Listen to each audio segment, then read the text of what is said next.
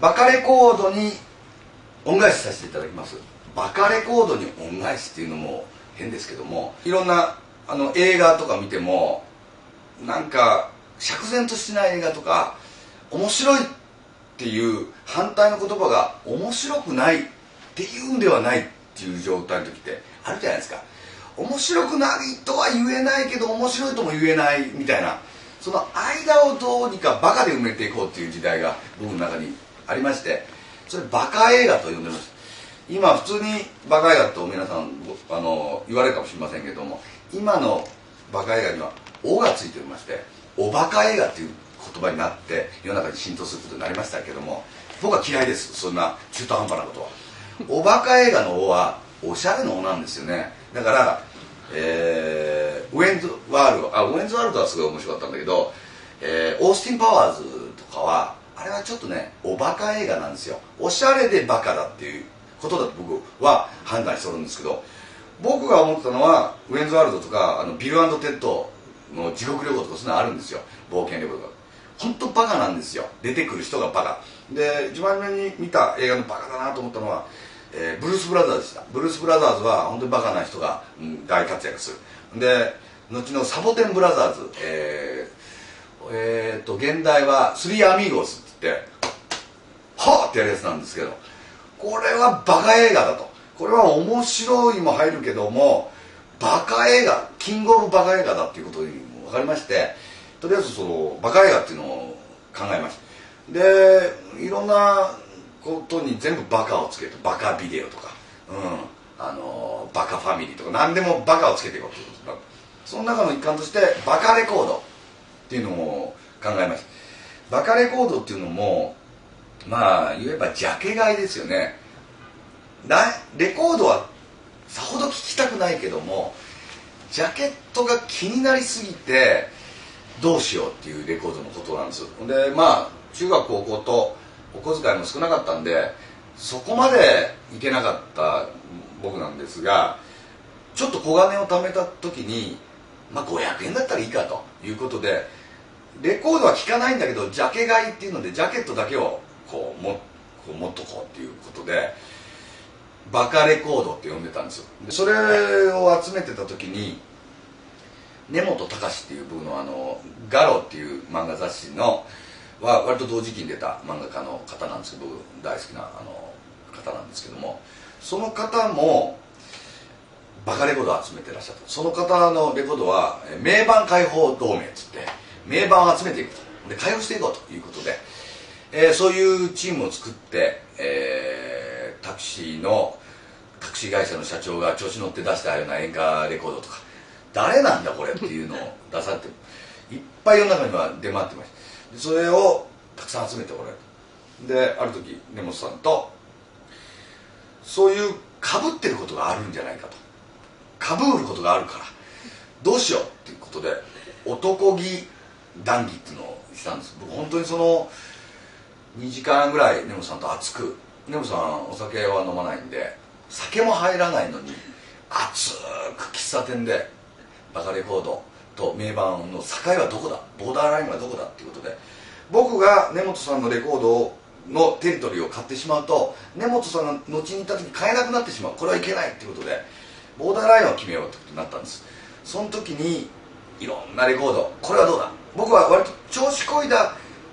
んちょっと知ってるタレントが調子こいで出し合って今はもう隠してほしいようなレコードを結構集めたの。その間ギリギリはどうだっていうことで折衷案せーのって言い出した時にパパはメキシコ人っていう言葉が2人同時に出ました。パパはメキシコ人っていうのはドン神谷さんっていう方が出された。これは LP レコードなんですけどもシングル版で「パパはメキシコ人」っていうレコードを出されました。僕なんか知らないけど2枚持ってますそれ。あのー、でこれはドン神谷さんっていう方が、まあ、新宿のどっかでお店やられててまあそこでは結構有名人だったらしいんですがその方が、えー、息子さんと一緒にデュエットをされてるシングル版です。パパはメキシコ人。僕のパパはメキシコ人によく似てる俺っていう。これ子供が歌うんです。僕のパパはメキシコ人。によく似てる。俺っていう曲なんです。であの多分黒猫の単語とか流行った頃にまんま行ったんでしょ。まんま行ったパパはメキシコ人なんですけども、えー、その後の詩なんですけど「足は短く太りすぎ。ひげを生やしたタヌキだよ。だけどみんなは言っている。パパはパパは僕そっくりだ。俺って言うんですが最初に僕のパパはメキシコ人によく似てるって言っといてメキシコ人の特徴を足は短く太りすぎひげを生やしたタヌキだよっていう何なんでしょうこのこのなんかいいものについたり悪いものについたりしてるようなこの感じですよね。それが割とその単語に乗って表現されるレコードジャケットも相当おかしかったんですけどもこれは LP ですよ。ジャケットもおかしかったんですがついにバカレコードに針を下ろしてしまった1枚だったんです僕。これそれからですねとってもバカレコードっていうのは面白いということでまあこれも貼ってあるでしょ。ここ見たら分かるんです。けど10円ですよ。これ。ジュディ・オングさんと杉良太郎。聞いてないですよ。恋は夢の中。一回も聞いたことないですけど袋からも出したこともないですけどもこのすだれの感じですよね。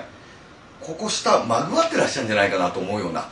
このすごいジャケットとかまあたくさんいろんなとこで買わせていただいてあの後にですね「魅惑のフェロモンレコード」って本を表しました。これあのいろんな知り知り出してるレコードばっかりとかおっぱい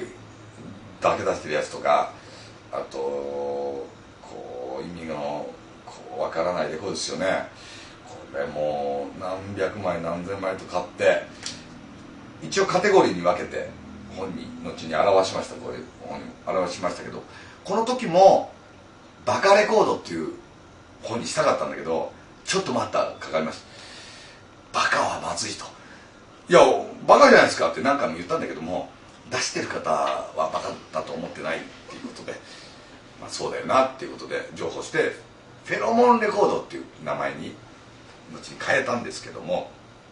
今は普通におバカとかバカレコードとか言える世の中になったんですけどもそれまでやっぱり戦ってた人間としてはやっぱり批判があったということで後に自分もトム・ジョーンズの恋はめきめきっていうのは要するになんか意味もなくカエルを描いてみたいまあこれはどうなんですかね分かんないですけどもあのこれも「ロンゲストノーズナンバーワン」っつって天狗の歌を CD にしてみようなんて言って天狗の歌も出したしいろんな自分からバカレコードを出していくような立場になってしまってあのこれは良かったことなんか悪かったことなんか分かりませんけどもでも僕が集めてたこういうのはあざとい僕のあざといレコードですけどこういう天然物ですよね。あの前々回も言ったかもしれませんけど土着ですね。これがこれが土着この天然の土着な感じがするこういうレコードをきっとバカレコードと僕は呼んで土着を絶滅しかけてる土着を守ってたんじゃないかななんて思ってるんです。だからまあ「マツケンサンバ2」がバカレコードかっていうとちょっと疑問があります。マツケンサンバ2とこのレコードの何か違いを感じ取っていただきたい。それが昭和の土着だということでまああの長いこと昭和たくさんレコード出されてきっとヒットすると思われたんでしょうね。ヒットしません、うん、全くヒットしないんだけども